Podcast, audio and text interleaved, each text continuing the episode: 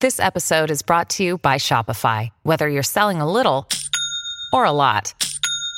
Shopify helps you do your thing, however you cha-ching. From the launch your online shop stage, all the way to the we just hit a million orders stage. No matter what stage you're in, Shopify's there to help you grow. Sign up for a $1 per month trial period at shopify.com slash special offer, all lowercase. That's shopify.com slash special offer. TBS ポッドキャスト午後1時になりました TBS ラジオコネクト石山レンゲです水曜パートナー東京ゼロさん飯塚聡です。よろしくお願いしますお願いしますはあ、東京の赤坂は、今日は雲はなく本当にまあ暑いですね暑い今日は本当暑い。ねえなんか今の気温がえ36.8度うわもう体温じゃん。体温ですよちょっと今日なんか微熱かなってぐらいの。ねえうん平熱じゃないよ。体温だとしても。本当ですよね。暑い暑いあーえ今日は半袖ですねそうですね。うん俺長袖で。私は、あのノースリーブを着てからの上、長袖を羽織るっていうスタイルでうんやっております、いやもう本当にどんどん暑くなりますね。本当ですよね毎年毎年。まだ7月の2週目うんいやそうよ。ですよねうんえ今日って何日 ?12 日かなんで今見失ったいやの？なんかあれもうそうだ七夕って終わったんだと思って七夕終わってますよ。終わりまししたよね七夕のさ、はい娘のさ、ああまあ上の娘えのえその幼稚園で作ってきた笹飾りのえええ短冊ちょっとごめんねそのなんか自慢話みたいな話えいになやっちゃうんですけどいやいや聞かせてくださいよその僕見せてもらったんですけど幼稚園の先生がね代わりにまあ文字書けないからええ書いてくれたんですけど、はいはいは読んだら、ええパパみたいになれますように」って書かれてたんですよ、いやこれは感激でしたねえええそんな意外いやいやいやいや、え、なんか、そんおうなに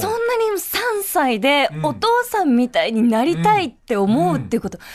いやー、いいですね本。当に嬉しくて嬉しいですね。えー、嬉しい な。でこの話をさ、ええ昨日一緒に仕事してたサンドイッチマンの富澤君にしたんですよ。ええそしたら富澤君も、あのー子供さんいらっしゃって、でその子供さんが幼稚園の時に、ええパパみたいになれますように」って書いてきたんですってだから幼稚園の先生がそう仕向けてんじゃないですかって言われてすげえ冷めたのなんか。いやいやいやいや、でも、その、仕向けた うんと仮に仕向けたとしてもでもやっぱりそのこう自分の名前を、そのこのね例えばじゃあパパにみたいになれますようにレンゲっていうかこう、はい署名で書いたら、はいはいもうそうです よもうそれはもうそれはそうですよ。えー、パパみたいになれますようにっていうのは、はい具体的にどういうところでパパみたいになりたいなって思ったんですか、ね、そうで聞いたんです問い詰めたんですえはいはいあ問い問い詰めたんですどういう時のパパみたいになりたいのっていう、 ええなんかお仕事をしてる時とかってでも僕の仕事そんなに把握してるとは思えないんですよ、ええ見せたこともそんなないしあそうなんですねそうそうそうそう、んんだからどこをそう思ってくれたのかわかんないけど、ええまあ嬉しかったよ。嬉しいですのね。割に今日朝ええあのまあちょっとう上の子が早起きだったんで、僕も一緒に起きてリビング2人で過ごしてたんですけど、なんかね髪の毛を結んでくれって言われておー僕できないんですよ、ええゴムで髪の毛うまく結べなくて、うんうんうんでちょっとあのママが起きてきてからええやってもらおうっつって言ったら、パパゴムできないのバカみたいって言われ たもう感情揺さぶられまくりだよえ結構言いますね。結構言われたよ結構言いますね。めちゃくちゃ辛辣じゃないそんなこと言うと思って ゴムで結べないぐらいでバカみたいって言われたバカみたいに。もうグラグラですよもう飴とムチですね。飴とムチがもうムチがきついうん飴も相当甘かったけどねそうですあね。ーいやえいや娘さん今髪の毛どれくらいの長さなんですかなんか結んでほしいのはあの、この三つ編みとかなんかそういう凝ったあれだったんですかいやあの普通に、はいえっ、と下二つって娘言うんですけどああ要はそのここから、はいはい、えっと、耳の後ろくらい後ろからちょっと結んでこう伸ばすぐらいのはいはいはいはい感じですよそれができないのよ。あできないんですね。そう。そうできないんですか。でき ないの。バカにしてんな。いやいやいや、してないですよバカみたいと思ってんないやいや、思ってないです。バカみたいとはさすがに思ってないですけいやども。難しいじゃんかいや難しいですよ女性はさ自分の髪しょっちゅう結んでるからあれだけどいやでも小さい子供の時はやっぱり私も母親にやってもらいましたし、あああの子供さんの髪って細いじゃないですか、はいはいだからすごいこうなんかまとめようとしても、まとめたそばからこうポロポロポロポロ落ちちゃうんですよね、なんか集合解散みたいな感じで、うんうんうんうん難しいよそれ難しいですねあ。でもなんかその話を聞いちゃうと、 バカみたいって言われたのが、 なんかこう、ふっと脳裏に。いやもう早朝からめちゃくちゃショックで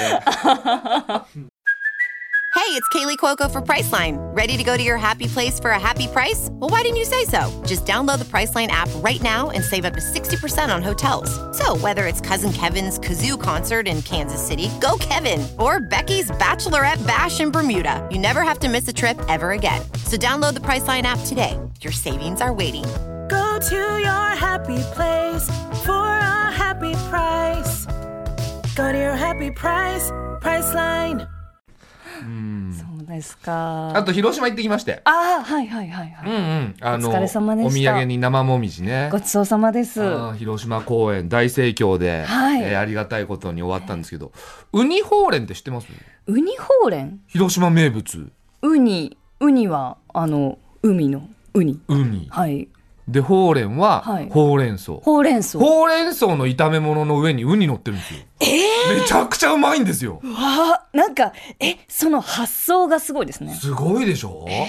で僕が食べたのは今回あの鉄板焼き屋さんで食べさせてもらったんですけどわあいいなそういやめちゃくちゃ美味しかったのお好み焼きも、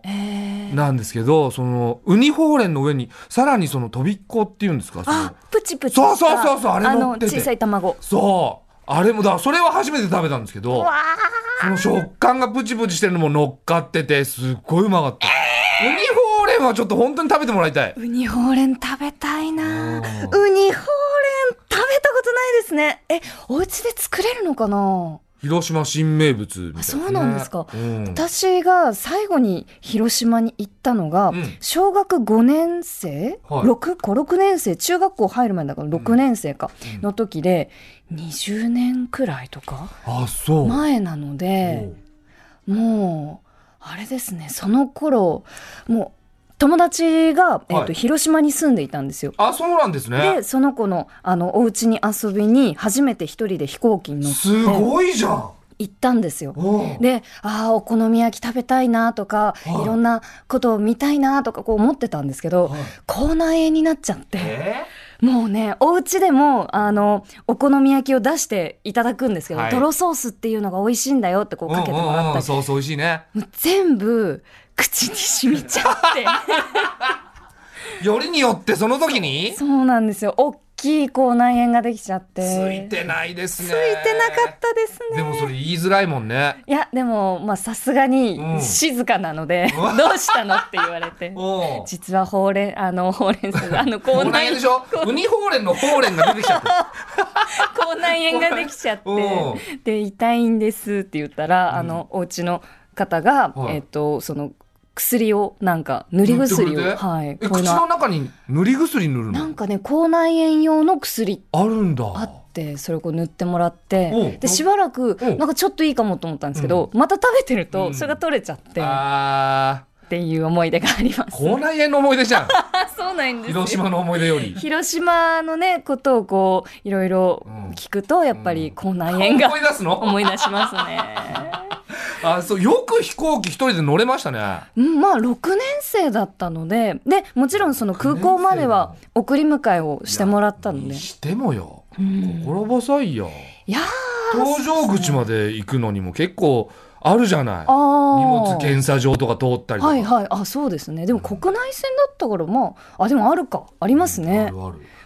俺荷物検査場で思い出したんですけど、ええその今さデータで送られてくるんですよ飛行機のチケットをあえあのメールとかマでネージャーからそうそう、はいはいはいメールでデータ開いたらそのチケットが画面に出て、ええで QR コードみたいなのかざしてみたいな、はいはいこはれい QR コードがね反応しないことが多いのああそうありますよねでその荷物検査場の手前でそれピッて反応してええ通るみたいな感じなんだけど、それが反応しないから、いそのスタッフさんに何回も何回も やってもらって全然反応しないっつって、ええで結局そのお客様カウンターみたいなところで紙のチケット発券してもらってくださいみたいなことがえ え多くて。えええ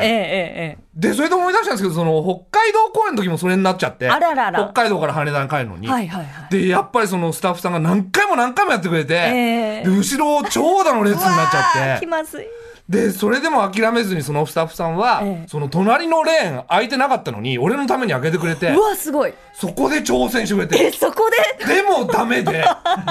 で、結局そのお客様カウンターの方呼んでくれて、わざわざ。すごいあの、言ってくださいって普通言われるんだけど、え呼んでくれておう、で、これダメなんですっつって僕のスマホ渡してくれて、ええで、しばらく待ってたら、そのお客様カウンターのスタッフさんが、これ、行きのチケットですけ どって。最悪だっためちゃくちゃ恥ずかしかったうわーああそりゃあ行かないはずです帰りのねチケットじゃなくて行きのチケットでやってたのすげえ気まずかったその親切な方すげえ冷たい目で見てたもん本当ですね最悪でした